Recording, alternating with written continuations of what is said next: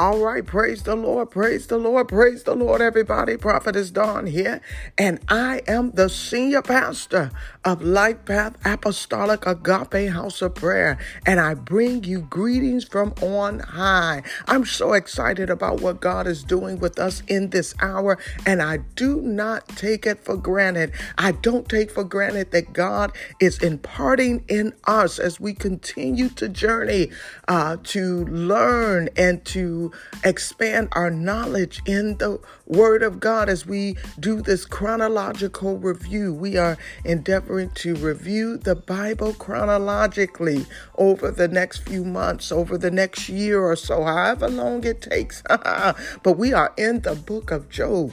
I'm sorry, we are in the book of of uh, Genesis, but we are studying Job this week. This week, we're going to be in the book of Job uh, for our Bible study. I invite you to join us. Join us. We pray every Tuesday at 7 p.m. We have corporate prayer and we are praying for you and you and you. And God is doing mighty, mighty, mighty works. I'm telling you, He is a faithful God. He loves us and we sit under an open heaven and we serve a merciful and a great God who is who loves His children and who is uh, free and his giving. Uh, we thank him. We thank him for giving us life, our health, our strength. We thank him for giving us love and wisdom, knowledge and salvation and understanding. I just cannot say enough about the God that we serve. My God, my God, my God. Anyway, so we are studying uh, in the book of Genesis uh, throughout the week. And we have prayer on Tuesday evenings at 7 p.m corporate prayer, and we are praying for you and you and you.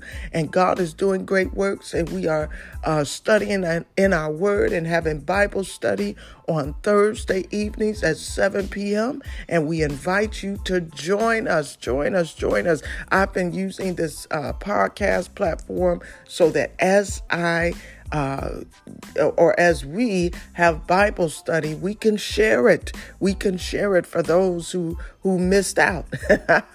Boy, y'all missing out. We have some great discussions as we go through the word. How many of y'all know that Bible literacy is so important?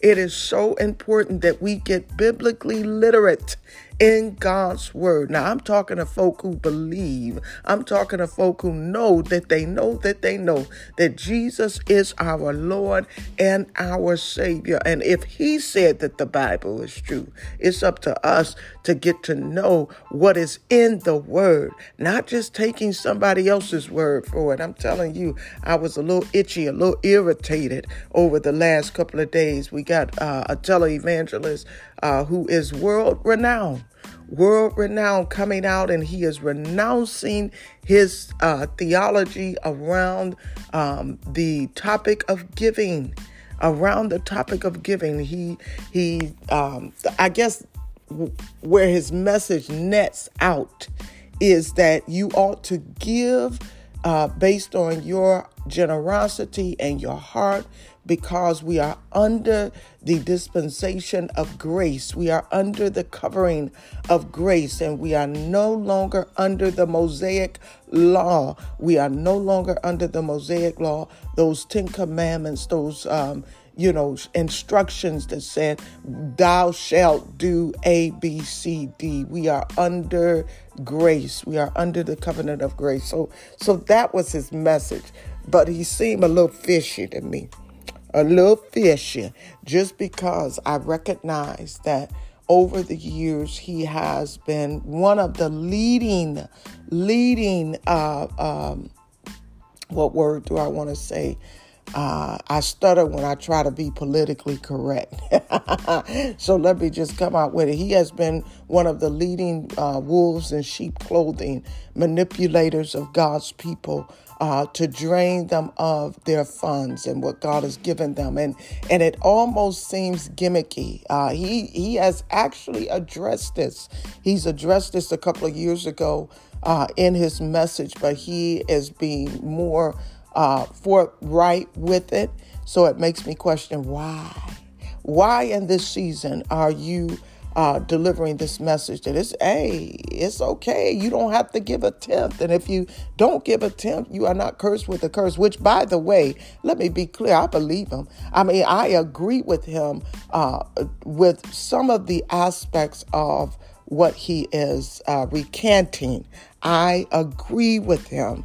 I agree that we have weaponized the principle of giving, uh, financially giving, tithing, and things like that. We've weaponized it, and it's almost become uh, like a, a, witchcraft type of thing. I don't know. But uh, we have uh, led people to believe that if they don't give, uh, God will curse them.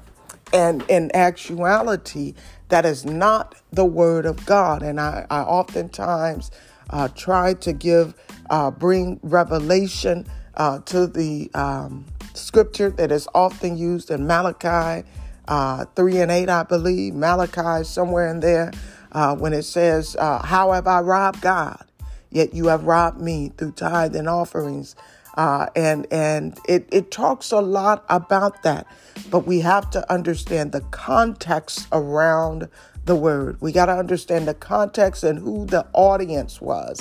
God was not speaking to the people directly. He was admonishing the prophets, the leaders, those who were uh, skimming off of the top. Go back and read it and understand the context, the history, and the audience in which God was speaking to, and it will bring some things to light.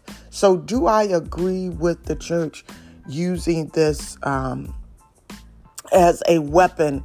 To try to corral people into giving. Absolutely not. That was never God's will. As a matter of fact, that was an agent from the enemy who who uh, put that stronghold on the church, and we just walked right on into it and kept it going for years. Here we have. Uh, this televangelist who has been ministering the word of God for over 30 years over 30 years. And one of the most basic principles that God made as simple as any of the other precepts in the Bible. And here he is getting revelation 30 years later. Something tells me to dig a little deeper. Dig a little deeper. Uh, did you fully have the revelation and, and leverage it in your own way uh, to manipulate the people of God? Or are you just that illiterate in the Bible that you ought not be leading God's people because you have not studied to show yourself approved? Amen. Uh, um, I say that a little uh, fictitiously, uh, but but again, you know, come on now. you just not coming to that. It is my position that God desires for us to give. Uh, it is by giving that I have reaped and and uh, received many of the blessings that I um, live out today. It is it is it is because of that principle and giving, and not just giving to uh, the local church, but giving to people, giving as God says give. And one thing about me, I hear God.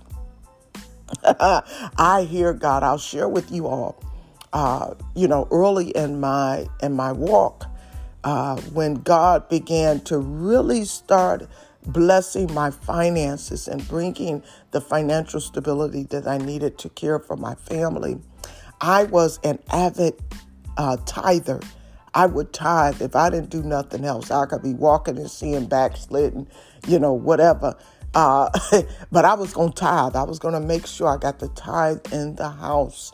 Uh, and and and the reason that I believed in tithing was not for the sake of receiving anything in return, because I've never been that type of person. But it was more so understanding that we all have a responsibility. We all have a responsibility to help God's house function. And if a tenth of, of what I make is my contribution, then so be it. But of course, I always gave more. And I believe, like I said, get in the book of Malachi. I'm telling you, you're going to see why uh, the prophet was addressing uh, that egregious uh, uh issue uh, that was going on during that time. But the people uh, were bringing their goods together. They were bringing their resources together. They were gathering, you know, all of, of what they had and bringing it before the prophets who were and who were supposed to be distributing it uh, equally, right? Um, so anyway, uh, but going back to uh, my experience.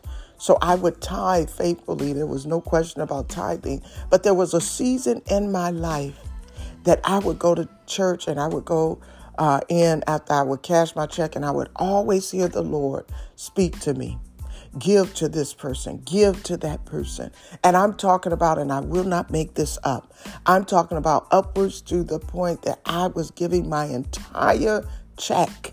I was giving my entire check. And I got to the point where I said, look, I need to stop going to church with this money in my pocket because I leave out with nothing. Uh, but I'm just joking. But nonetheless, I would hear God. I would give. And it is more uh, beneficial for me. It's more joyful and fulfilling to give than to receive. So I uh, continue to give. And, and, and let me just say this because I talk too much sometimes and don't clear up myself. But um, the times that that I would hear from God once I got to that indignation point, like, hey, I ain't bringing my check, my money in here. I keep, I, God would not let me loose. Listen, I could not cash my check and bring it to church, but God would have me in the middle of the night. I want you to give to such and such. And I would get up and give to them and be a blessing uh, in their lives. And God used me in that way to be an extension of His hand and His love for His people. And non- nonetheless, I would give. I would give to the church. I would give to the local ministry. I would give to, you know, uh, um, national ministries and missions and things like that. And so I believe in giving. But what I don't believe in is being manipulated by uh, the leadership or men and women of uh, who they call themselves of God, you know, but really some of them. Some are um, uh, ill informed in their theology, some of them are ill informed and they are teaching what they believe, and others are just simply downright manipulating the people of God, and they are not sent by God. They are not of God, and they need to be set down. I'm telling you, God is about to do a thing. He's about to do a thing because He's got to get us ready. He's got to get us ready. Uh, for his return amen all right so so i'm not gonna get too much uh, more deep into that, but I believe that this televangelist has latched on to an orthodox teaching that will draw and attract a, a certain uh, uh, market or, or a certain profile that he's targeting, and not only that, um, dissuading people from giving to their local ministry or putting in their minds that their leadership has misled them, uh, will cause people to draw and attract more to his ministry. We are on the cusp of, we are on the border of, and I'm not talking about any prophetic uh, um, declaration that I'm making. I'm just saying what I see in the world. We are we are encroaching or, or, or coming upon a recession or some type of financial decline in our nation, and and the giving, the giving uh, to these um, external or, or t- televised or, you know, the broader ministries is going to decline. Uh, you know, if you just use common sense and logical thinking, right, it is going to decline because if I'm pinching pennies and my local ministry need it, I'm going to give it to them versus continuing to sow into these other ministries. So so that may be an angle. You know, I'm not in the guy's head, but you know, I just I'm telling you, I'm I'm from Detroit City. You know, I see a con. You know, I can't and, and really to be honest, I miss them all the time. But this one is just so blatant and so obvious. I'm like, you know, I see you coming. I see multiple angles. I just don't know which one is the forerunner, the one that is driving you uh, to come before God's people. But nonetheless, I turned that mess off because God showed me years ago. Uh, this is it's it's like um, uh, gospel pornography, you know. Uh, and I hate to use this analogy, but I'm just being honest. This is how God gave it to me. You know, we ought not be watching no porn because all of that stuff is just an overstimulation of, of fantasy, right? None of that is real. These are actors. They are acting. They are uh, uh, exaggerating uh, fact in order to de- um, demonstratize or, or, or demonstrate or, or dramatize a thing so that you can get it in your head, the illustration in your head. That's all acting is, is a dramatization uh, of, of what they want to convey in your imagination or in your head. Same thing with these televangelists. You know, a lot of them are not standing on uh, gospel uh, reality or truth. Uh, they are depending on you all. They are depending on us to be biblically illiterate and not get in the word for ourselves, to, to just receive their um, understanding. Now, now listen, uh, we got to teach everything in balance and in truth. Now, I believe in the leadership of God. I really do. I believe that God has sent men and women uh, that He has set in the in the body of Christ to help us to learn. To teach us God's word. We have teachers and preachers, evangelists, bishops. You know, we have these um, that God has given us, prophets in the body of Christ. He gave them to us uh, to help us to grow in our intimacy and knowledge of who He is. But nonetheless, He also gave us this brain, this muscle, this noggin in between our ears to be able to get in the Word and study it. And that's what we're endeavoring to do over here. But I felt it necessary to address uh, some of, of what uh, has been occurring because I know that he has a major platform. And because of that, many Christians are listening and they're being led astray. Trust and believe he is sinking uh, the hook in. And so that eventually, later down the line, maybe three, four months, uh, he is going to reel a lot of people in into his madness, further perpetuating this myth that uh, he has been uh, delivering to the people of God over years. He said 30 years, I believe, that if not more. Uh, he has been manipulating the men and women of God to help to sustain his lifestyle, his generation after generation who has prospered from this uh, um, gospel that he has been delivering that has nothing to do with God. It has absolutely nothing to do with God. But nonetheless, all right, um, God wants me to talk about something that does have something to do with Him. Amen. What He desires from us in this season. God is looking to us and looking for us to uh, to make a decision. We got to make a decision. We have to atone our faith and make a decision and stop uh, being lukewarm in our position towards God. Amen. So let's talk about it.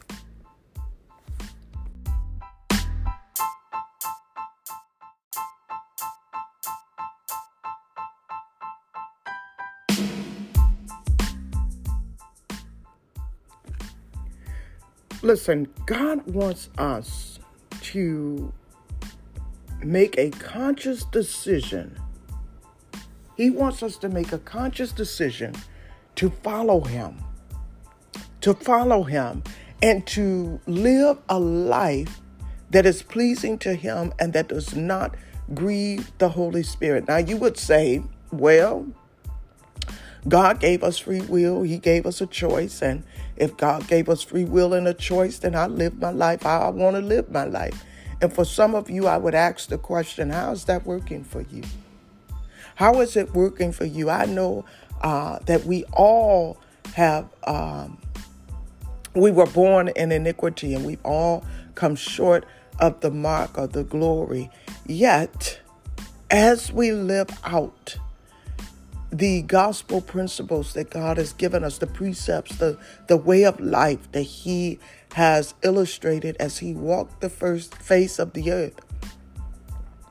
As we are uh, have been given that example, and as we walk it out, we will see that our lives are more fulfilled. But the enemy would block our minds into believing that a lifestyle of, st- of sin is okay. That it is okay for us to come to the conclusion on our own, in our own time, in our own pace, and how we want to. Listen, if we ain't learning nothing else as we go through uh, the book of Genesis, we're learning that God defines the consequences. And He ain't going to take just any old thing. He ain't going to take any old thing from us. And we could think that it's okay for us to continue to live in sin. But God said, no, absolutely not. I have a standard and I expect those who call themselves mine to live according to that standard. I shared my testimony that early in my walk when I was sin, once I committed myself to God, I'm telling you, I love God with all my heart. And I also love my man. and every time I would sin, I would come back pregnant. And, um, you know, and I got to a point I said, Lord, every time I sin, I go out and I think I'm creeping and I come back pregnant, you know, and God will expose me in that way. And it was good for God to do that because it got me into a place of repentance. It got me into a place of true repentance when I decided to uh, answer the call that was on my life. I was living with my husband. We were living in sin. We were not married. And I let him know no more. No more. Now I may not be in a position to just get up and leave. Like we got the kids and and you know all of these things. I can't financially afford my own place. But as for me and my house, me and my temple, we are going to serve the Lord. Amen. And so uh, we separated from uh, activities that were not godly and the things that we were doing until he liked it enough to put a ring on it and sign them papers. Amen. Uh, but I was walking in sin, and with sin comes a lot of guilt, comes a lot of guilt and anger and shame. And so I was walking around angry. I was ashamed of myself. I felt guilty and I began to separate from God. Not because God separated himself from me, but because I was trying to be hidden. Amen. All right, so I'm sharing part of my testimony to let you know, been there, done that. And I'm not perfect in any way. I receive God's word, and I oftentimes want to be the first partaker of the benefits of the word that He gives us. So, like you all, I go back and listen to these messages myself and continue to adjust and refine, uh, you know, my walk. And it's not that I'm looking for perfection as man sees perfection, but I'm looking for perfection as God sees perfection, as He measures the intent of our heart. Amen. All right, so so we out here thinking that we can live any old kind of way you know, living, fornicating. I don't care. I do not care if you are fornicating in a heterosexual relationship or a homosexual relationship or poly, whatever. I don't even know the terms.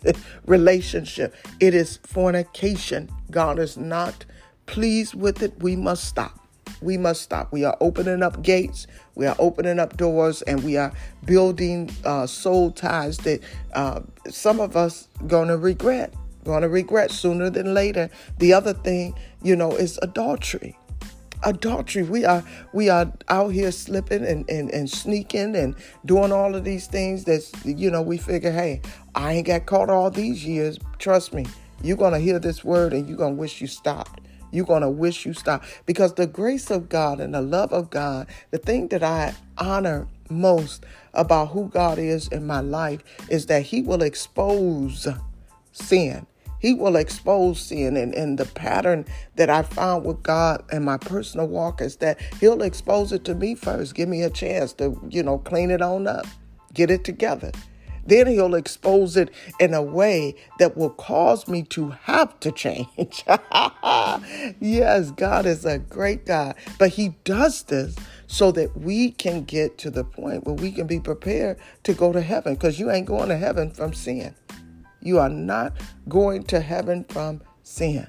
And so he disciplines those whom he loves. And I thank God for the discipline because had he not disciplined me early in my walk, um, I would I would be lost. I would be lost today.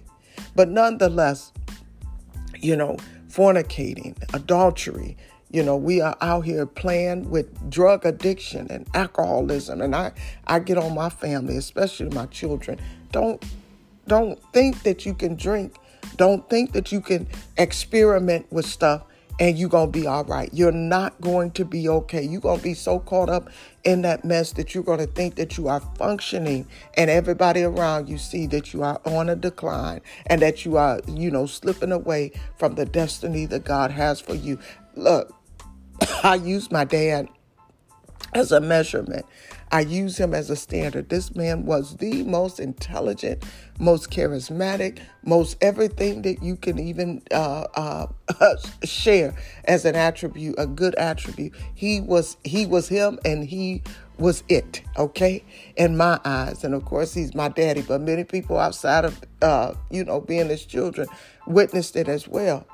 But here you have this man and and um, in his natural form having all of these uh, attributes around him intellect, strength, all of these things. And he still fell victim of uh, alcoholism, drug addiction, adultery. He fell victim to all of these things, and they um, had a direct result of the uh, failures or the demise or the the challenges uh, of in his life in his life for years for years. And i believe that my dad did not live out the full uh, uh benefit that god had for him in his lifetime. Because he fell uh, he succumbed to this alcoholism and all of these things. And, and i try to show my family that if he couldn't overcome them demons, if he couldn't do it, what makes you think that as a byproduct of him, you're a sub part of him? I'm, I'm a sub part of him, so I don't say it offensively. And you can't, you couldn't, I mean, you're not going to be able to do it. So stay away from it. Get, get your relationship with God on par and on point and stay away from that mess going into, you know, adultery and, and fornication and drug addiction and alcoholism and sexual addictions and all of these worldly things that we know now, now some stuff we just know. We ain't got to sit up and have no debate. We know God is not pleased with it. You know when you smoke that weed, God ain't pleased with it. And even if you try to tell yourself on the outward that He is, because it's a man's law that allows you to do it, you know God ain't pleased with it. Some things have been designed. Some things have been designed by the enemy to alter our minds, to set us up for the kill. He comes to kill, steal, and destroy. So some of these things have been designed to set us up so that it makes his job easier. So if he have you uh, incapacitated, he have you in a state of, uh, you know, where your your mind is not fully functioning, he could come in with the lies. You're going to start be- believing the lies. Now, I say about that weed, I say it accelerates, well, that and, and many of the other mind altering drugs, it accelerates your crazy. it accelerates your crazy. So whatever you are uh, struggling with, you know, under the surface, you know, some of us have paranoia, some of us have anxiety, some of us have depression, some of us have anger, some of us have, you know, just uh, uh, focus issues, thought issues, all of this stuff. that mess is coming on by y'all uh, dip, dibbling and dabbling in, in these drugs. Look, I got enough problems trying to keep my mind straight and my thoughts straight. I'm not going to have any uh, inhibitors come in and mess that up. So anyway, you you take it for what you want to take it for. But I'm telling you this morning, God said stop. He said stop. Cut it out. Just stop. If you have uh, an addiction, do what you need to do to get over it. I will pray for you. I'm praying for deliverance. I'm praying that God, you know, we're going to have a deliverance service. Trust and believe. But in the meantime and in between time, if you need prayer, if you need me to touch and agree with you, I'm here for you. I'm here for you, but I'm not going to lie to you. I'm tired of the enemy uh, making us milly mouth when we know the truth. We know the truth. Watching people that we love fall under the spell of the enemy because they want to be rebellious and not walk in obedience to God's will. God is very clear. He's very clear. All right, about what he desires. I took a few notes and I and I wanted to just touch on the fact that God wants a um, decision um, based on our or based on His um, principles, right? Not our emotions. We we put emotions too much in there. You know, I was sharing the other day that the enemy is he doesn't have emotions. You better believe that. That's why we expect people to uh, feel something for us to be empathetic. And and look, if you want to coin or categorize or put in a bucket the attributes of the enemy and, and to define his personality, I would say it in this way. He is the ultimate narcissist. He is the ultimate narcissist. The the others, uh, you know, they they come after him, the Jezebels and, and all of them that, that we're going to talk about as well. But the enemy is the I mean, he the source of it.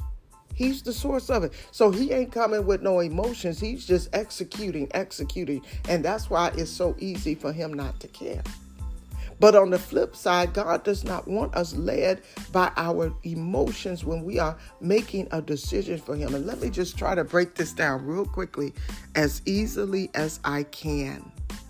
We are three part beings. When God said, uh, let us make them in our, let us make him in our image, he talked about uh, I mean, he was talking about that three part. So we remember in our study, we've been learning about our identity and how the uh, man's identity was uh, uh, directly related initially with the identity of God because we were made in his image.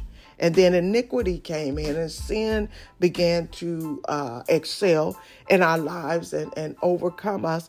And then man began to make and create man in his own image. We find with Seth when he had his when he laid with his wife and and had his son, he made he said he was made in his image. Amen. So we understand that our initial original identity was that of which reflected God, God in us. We were three part, we are three part beings. It, it wasn't a word about it.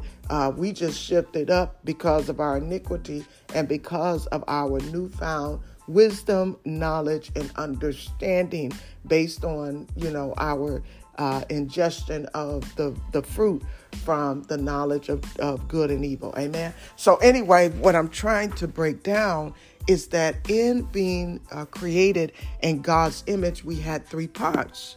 We had the physical, which is the body. We had the non physical, which was the mind uh, or the soul. I'm going to say the soul, where your mind and your emotions reside. Okay, your thinking and and all of these emotions that we have. And then we also have the spirit we have the Spirit of God. So those are the three parts. In addition to those three parts, we had God the Father, God the Son, God the Holy Spirit. And in the beginning, we walked the earth with God the Father. Jesus, in the beginning, there was the Word, and the Word was God, and the Word was with God. Jesus, in the form of flesh, walked the face of the earth with us during the time that he was here, establishing God's rule, principle, and redemption for man on earth. So he walked here in the flesh, and we walked alongside him. Uh, uh, or, or some of us who, who were born during that time walked alongside him in the earth. And uh, we understand the story of the death, the burial, and the resurrection of Jesus Christ. And during that time, we were left a comforter. And that comforter was the Holy Spirit or is the Holy Spirit that dwells on the inside of us. So let me go back to that three part. We have the body, the physical body, we have the soul, which encompasses or or or encapsulates the mind and the soul. And then we have the spirit. It's important that we know and understand that when God breathed life into Adam, he breathed his spirit into Adam.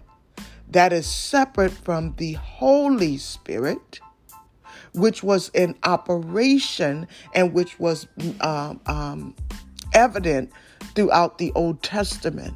So we see Christ throughout the Old Testament reflected in every biblical passage that we read. We understand that God never, uh, uh, uh, his presence was never uh, absolved throughout the Bible. He was always there, right?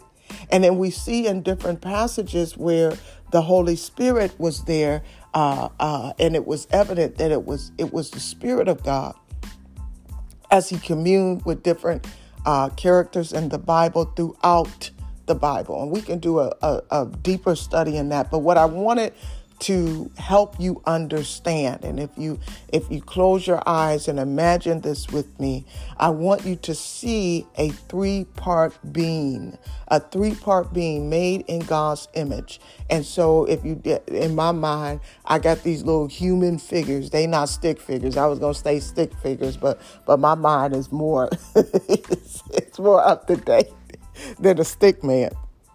But you have these three images and if you label them as man, physical being, man, soulish being, man, spiritual being. And then if you have an image in your head and, and, and a higher hierarchical image of God the Father, God the Son, God the Holy Spirit, these are two separate entities. So I have one uh, uh, image on the left, God the Father, God the Son, God the Holy Spirit, and I have another image on the right, man, physical, and and and and God, uh, the Father, the Son, the Holy Spirit is stacked. Man, physical, um, uh, soul, and spirit is horizontal. So it goes from left to right. So it until until we hit Pentecost, it was it was still those three and I want to say separate in the sense that they were not combined as one. I wasn't walking around here as a God. I was not walking around here as a son of God in the sense that I was Jesus. I wasn't walking around here as uh, a Holy Spirit. I was walking around here, and I'm talking about before the day of Pentecost, as a three part being. And with the Holy Spirit, the Comforter being left, then that Comforter dwelled on the inside of us. So if we and and like I said, we could go into it more because I really want us to get a clear understanding and I want to be able to articulate it out of my mind with biblical uh, backing, right? So that we understand uh, what what the revelation that God is giving us. But nonetheless, um, we have or or or have no, we have the ability to make a decision that is not rooted in our emotions. Because now, as we walk the face of the earth, we have the Holy Spirit on the inside of us that should be driving our actions or our behavior. So, going back to that three part being, understanding that the physical manifestation of our actions is a direct result of what is happening within our soulish realm and within our spirit realm. And so, before the day of Pentecost, when the Holy Spirit dwelt on the inside, it was the Spirit of God on the outside that helped to guard and guide the actions and behaviors of the humans that walked the face of the earth during that time. Amen. So now that we have the Spirit of God, so the way that it works is our spirit influences our soul. Our soul influences our physical. So, even as we walked the face of the earth where the Holy Spirit was not dwelling on the inside of us, but the Spirit of God was there, we needed the influence of, um, of God to live right, to do right. And remember how they, you know, realized, look, we trying to keep this Mosaic law. We, we're trying to live by the law, but look, we just keep falling short. We just keep falling short. And so it the reason that is so important and and I got to do a study on this to make sure that we guard our gates is because garbage in produces garbage out and what we allow in our eye gates and our ear gates through our mouths. And, you know, I'm not to go too graphic and get too much into it, but in the different gates that, that allow things to come in to us, it will influence our spirit. And spirit is influenced by spirit. So let me be clear. What you feed is what you uh, uh, grow or what you what you develop, what lives. What you starve is what dies. Okay? So if you are feeding the enemy, that demonic spirit, if you are feeding and, and allowing it to flourish and grow uh, and influence you, then that is going to influence your spirit man. And that, that spirit man is going to influence your emotions and your thoughts. Now, I believe that we cannot control our thoughts. That's the reason I watch what I watch. I watch what I listen to. And sometimes we'll be thinking and be like, where'd that come from? You done let it in. you done let it in. Uh, I was at my sister's house the other day and, and they had invited us. Uh, she and my brother invited us for um, the 4th of July celebration. And boy, people kept opening their um, uh, patio door and these big old flies just kept getting in the house. They just kept getting in because we opened the door. We let them in. And the same thing, we do the same thing, you know, with, with our, our Christian walk. We open the door and we let these little gnats and flies and bugs and bees and wasps and all of this mess uh, come into our lives. And then we we steady trying to swat them away. what, what are the babies? I can't remember. Was it my baby? was it my baby out? No, oh no, it was it was Elena. She was like swoosh, swoosh. She was getting tired of them. But, but, but if you don't open a door, if you don't let them in the gate, they won't be there. But nonetheless, in our three-part being, we are we are directly influenced by those things that are spiritual. We are directly influenced by those things that are spiritual. And if we think about it, those demons with personalities, as they were uh, invading uh, the, the, the earth suit of humans, right? They had that entry by the spirit realm. They had that entry by the spirit realm. So as long as we're influenced by God's spirit, then our soul reacts and responds and then our output of our behavior will be godly. Okay? So we have our spirit, we have our soul, and we have our physical. And in the spirit realm, we are influenced by whatever we yield attention to. So if we're giving spiritual att- attention to ungodly things, then hey, that's what's going to influence our spirit. If we give spiritual attention to godly things, then that's what's going to influence our our uh, spirit. And so our soul reacts and responds. It's almost like a chain reaction. Our soul reacts and responds to our spirit. So, in the example that I gave you in the soul, is where your mind resides and your emotions. And so, your mind, your thinking, your thoughts, your logic, all of that is being influenced by what is in your spirit. that commercial say, What's in your wallet? what is in your spirit? I crack myself up. You know, and also your emotions. Sometimes we be an emotional wreck, can't even understand why. Because the Spirit is influencing uh, our emotions because we are entertaining the wrong spirit. Amen. And so that produces the actions, that produces the actions that we do, right? You got stinking thinking, you're going to have stinking reactions you got funky emotions, then you're gonna be in a funk. All right, so that that's just how that goes. And on the flip side or the reverse side of that, we also have influences into our spirit from our physical. So here, uh, we our spiritual realm. You know, there's some things, you know, principalities and and and spirits and things like that that influence our spirit. And then in the physical is what it, what are you ingesting in your eye gate? What are you ingesting in your ear gate?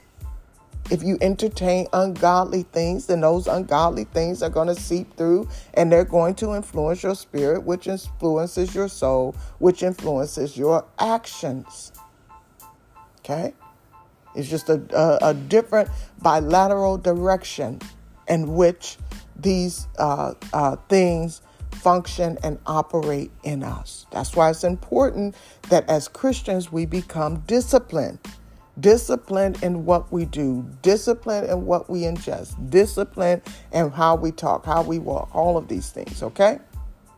All right. So back to the Holy Spirit. See, when when in the Old Testament, God's Spirit was there. We saw it. It it, it came upon Saul. you know, it came upon David.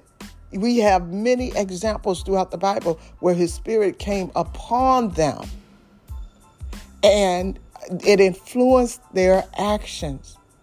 But on the day of Pentecost, my God, what a mighty God, we received a comforter we receive the Holy Spirit that dwells on the inside of us. And while the Spirit came upon them, and sometimes the Spirit walked outside of them uh, prior to Pentecost, but it was still giving them knowledge and wisdom and direction and guidance, right? The same thing with the Holy Spirit. It still, his job didn't change. Its personality didn't change. Its function didn't change. It, the only thing that changed is that it was external and now it is internal. It is internal. So the Holy Spirit speaks to us and instructs us and teaches us what we ought to do. And the thing about the Holy Spirit, it's not going to overrule your voice. It's not going to overrule your thoughts. It's not going to yell at you, berate you, or condemn you. It comes to convict you. And that's why it's so important that we hear the voice of God, that we listen and we respond, and we are respectful not to grieve the Holy Spirit. Amen?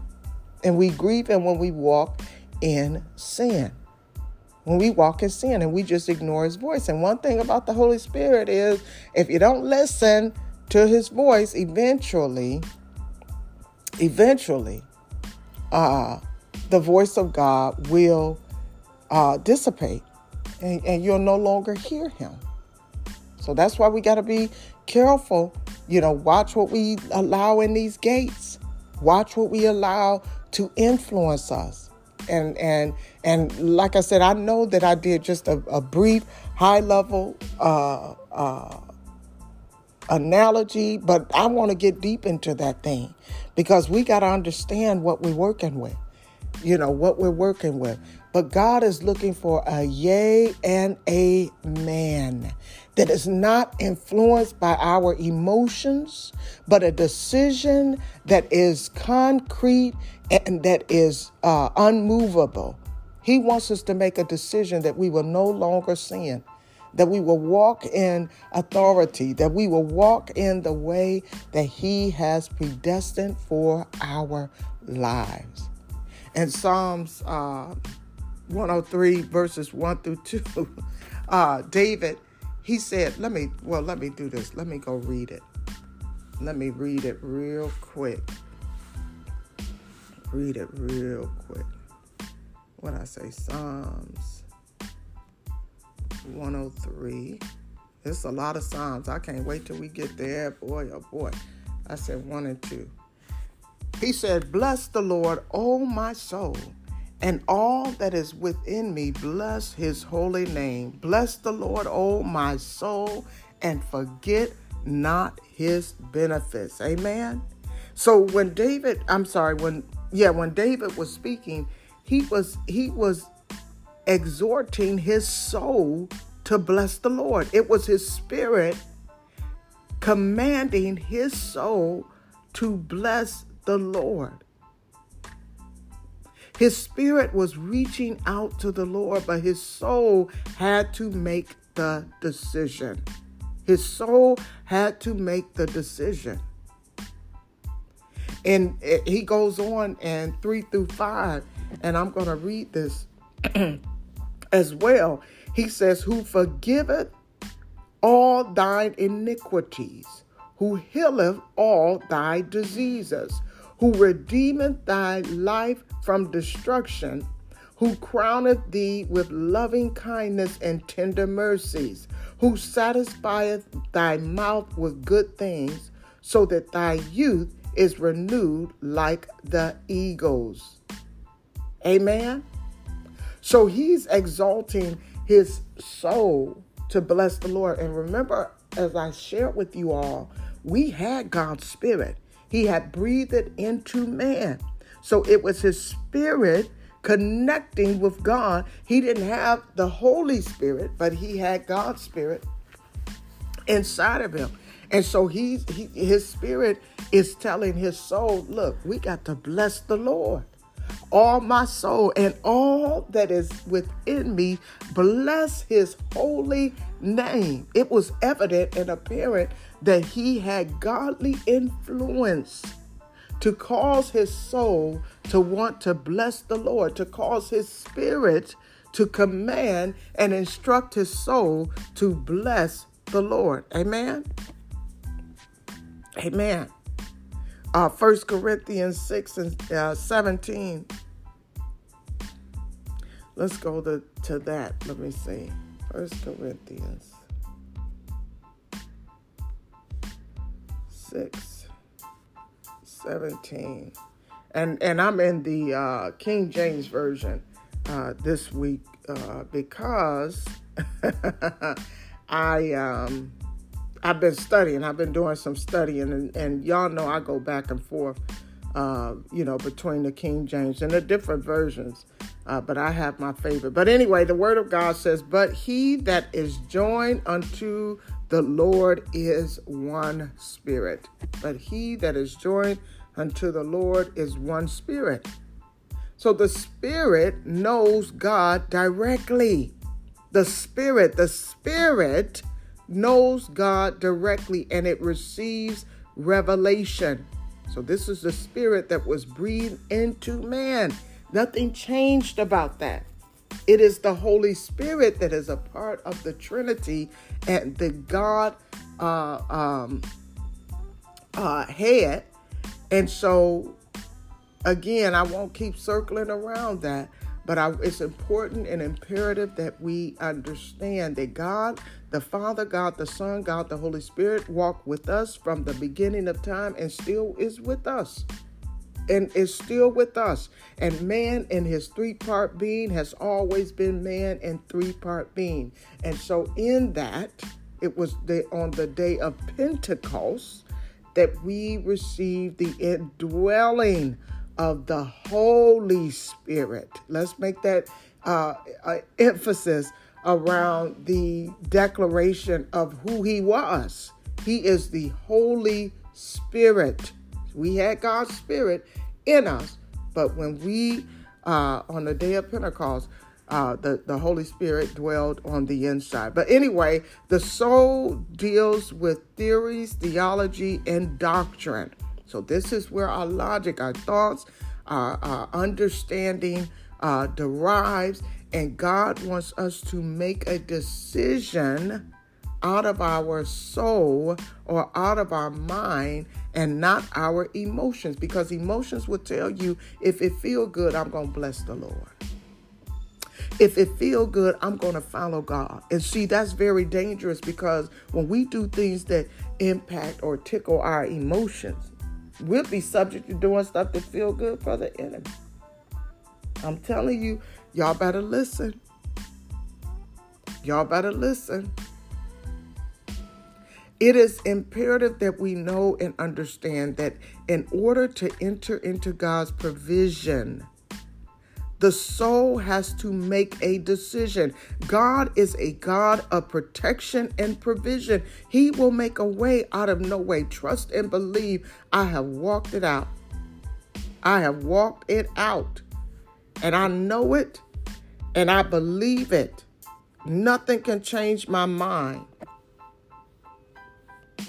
about the God that I know we serve. the God that I know that we serve. But a lot of religious people, a lot of us in the church, we believe that it has to be some kind of emotion.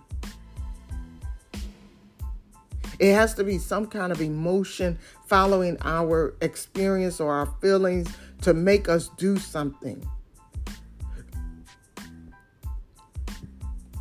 But these things that God desires of us, it, it don't take emotion.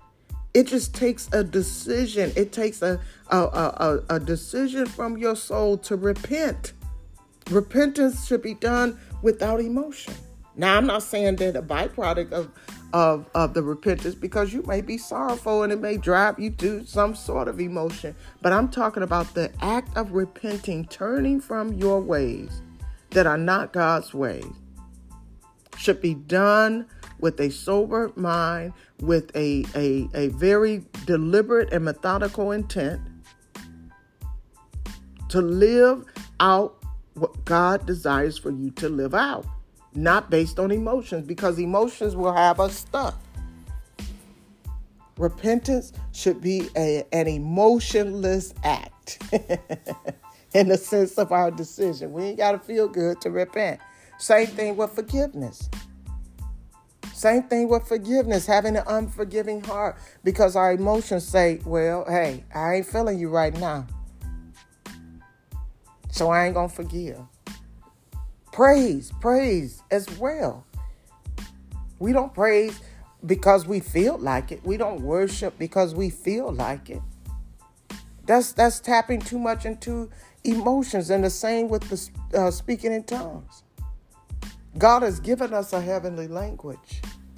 And the thing about it, I think our emotions cause us to have fear fear of looking stupid, fear of not doing stuff the way people do it. Let me tell you something. Ooh, baby. I used to hear them say in the church when I would go to the church and I was younger, they say, I got delivered from people. And I, I didn't realize it until I got delivered. And boy, oh boy, when I tell you, best thing ever happened to me. All right. So repentance, let's talk a little bit about that. Repentance, it uh, to repent, it literally means to change your mind.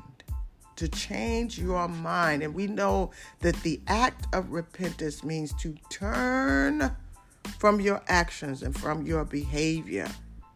In the New Testament, we had a lot of examples uh, that were given us uh, in Mark uh, 1, uh, chapters 2 through 4, and I'm, I'm not going to read them because I just don't have a lot of time right now. I'm trying to wrap up because I got to get to uh, my day.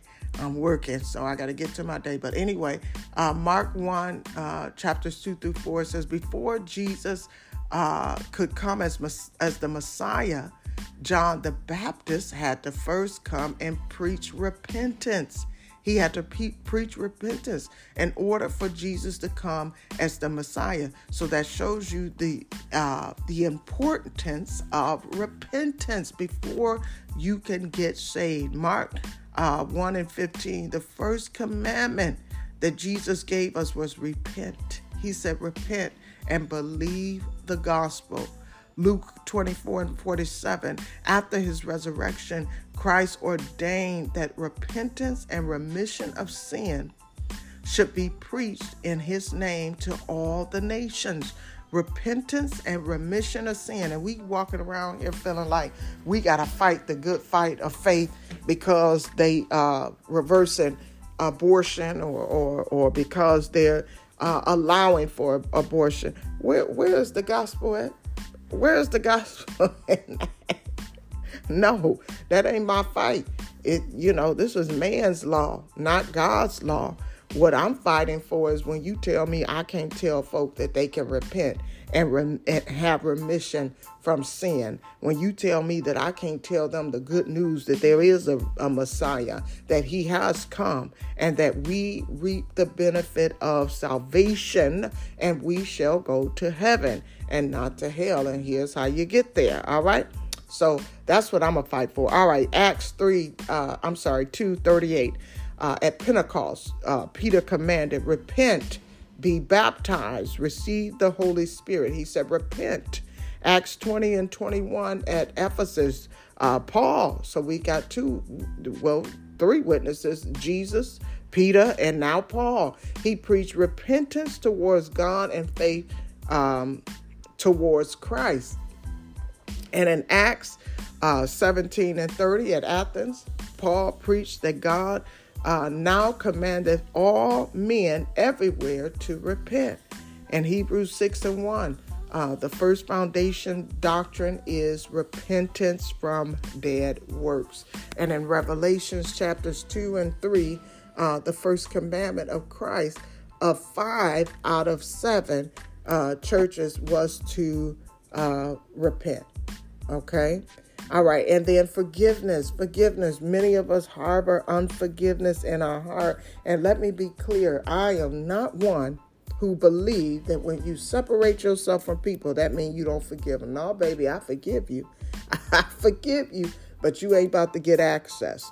I shared this before many times on my podcast and my love for you is unconditional. But access to me, it's got a few conditions, a few boundaries. But it doesn't mean that I have not forgiven you. Uh, it just means that, hey, you got back up. All right. So, so the greatest barrier that we have uh, to God's blessing in our lives is unforgiveness. So we have to make sure that we evaluate our hearts uh, and we are not functioning, operating in unforgiveness. I remember one time I, I felt myself getting uh, really, you know, you have that that nonchalant, you know, I don't care, hey, it is what it is type attitude. And I believe I was going through something in, in this season of my life, and I began to realize my heart was starting to become callous. And I was starting to become numb to emotions and feelings that I have for other people. And I prayed to God. I said, Lord, if I got to feel every sting, every zip, every, you know, pain from these emotions, I don't care. But don't take my ability to feel, to feel um, away from me. Now, I'm not talking about having an unhealthy, you know, emotional, mental breakdown or anything like that, but I'm talking about just having the ability to be empathetic, um, sympathetic, compassionate towards others. And trust me, one walks hand in hand with the other. You have to have the ability to feel in order to experience those emotions. And I had gotten to a point of unforgiveness, so much so that I, I just could not feel And I had to pray that thing. I, I mean, I had to seek deliverance and I received it. Uh, when we have an alt against anyone, uh, you know, we we have to make sure that we don't uh, nurse it, we don't grow it, we don't allow that thing to overcome us. Now, I, I believe in confronting situations that are confrontable. But some folk, you know, you just got to give them the God. Lord, I give it on up to you. And if you open up an, an opportunity for me to address it, uh, then I will address it. But some folk just so deep into their demonic activity that you can't you can't deal with them. You can't deal with them. And and, and listen, we gotta have discernment to know and understand uh, how far to go and how far to take things. Remember this: God hates sin. He hates evil. There is nothing about sin nor evil that God loves. Amen. There's nothing about sin or evil that God likes. And so while he loves the sinner, he hates the sin. And I've never seen God repent or forgive uh, uh, evil. Amen. He he cut it off. He cut it off. Uh, so we, we we need to go deeper in this because I want to be able to teach and balance and and and to help us. Uh, but overall, we ought not uh, live in unforgiveness because even in the Lord's prayer, He admonishes us to pray uh, that God will forgive us as we forgive others, as we forgive others. Praise, praise is another thing that God wants us to get out of doing through our emotions. You know, oh, I don't feel like praising Him today. I don't feel like, you know, uh, uh, you know, whatever. It's not an emotional feeling that qualifies whether or not we praise God. We must praise Him uh, because of who he is. David is a great example. Boy, I tell you, he was a praiser and a worshiper. And in uh, Psalms 34 1 and 2, he decided to praise and bless God at all times with his mouth. And in 63 3 through 4, uh, he decides to praise God and bless him with the lifting of his hands. Amen. All right, so so we got to praise God, praise Him, praise Him, set the atmosphere for praise and worship throughout the day. I'm telling you, your life is going to change. Your life is going to change. Speaking in tongues, speaking in tongues. We talked about that. Um, you know, before, and I, I think we need to go deeper into this as well. But God wants a uh, decision from you that cannot be done through your emotions. I'm telling you, some folk have never spoken tongues because of fear of how they may look or how things may seem. They don't release themselves to the vulnerability and the trust and faith in the Holy Spirit to carry them through the experience of learning a heavenly tongue. Amen. They worried about how it's gonna sound or how folk. I don't. I don't speak in tongues like this one. I don't.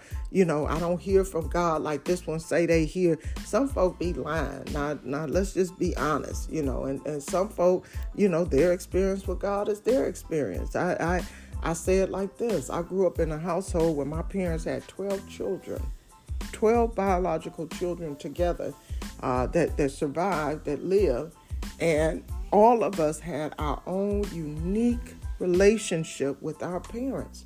And one did not usurp the other. One relationship you know because you got this relationship with with my mom or dad and i got this one it doesn't mean that we don't have a relationship. You, you understand where i'm going? You know everybody has their own relationship.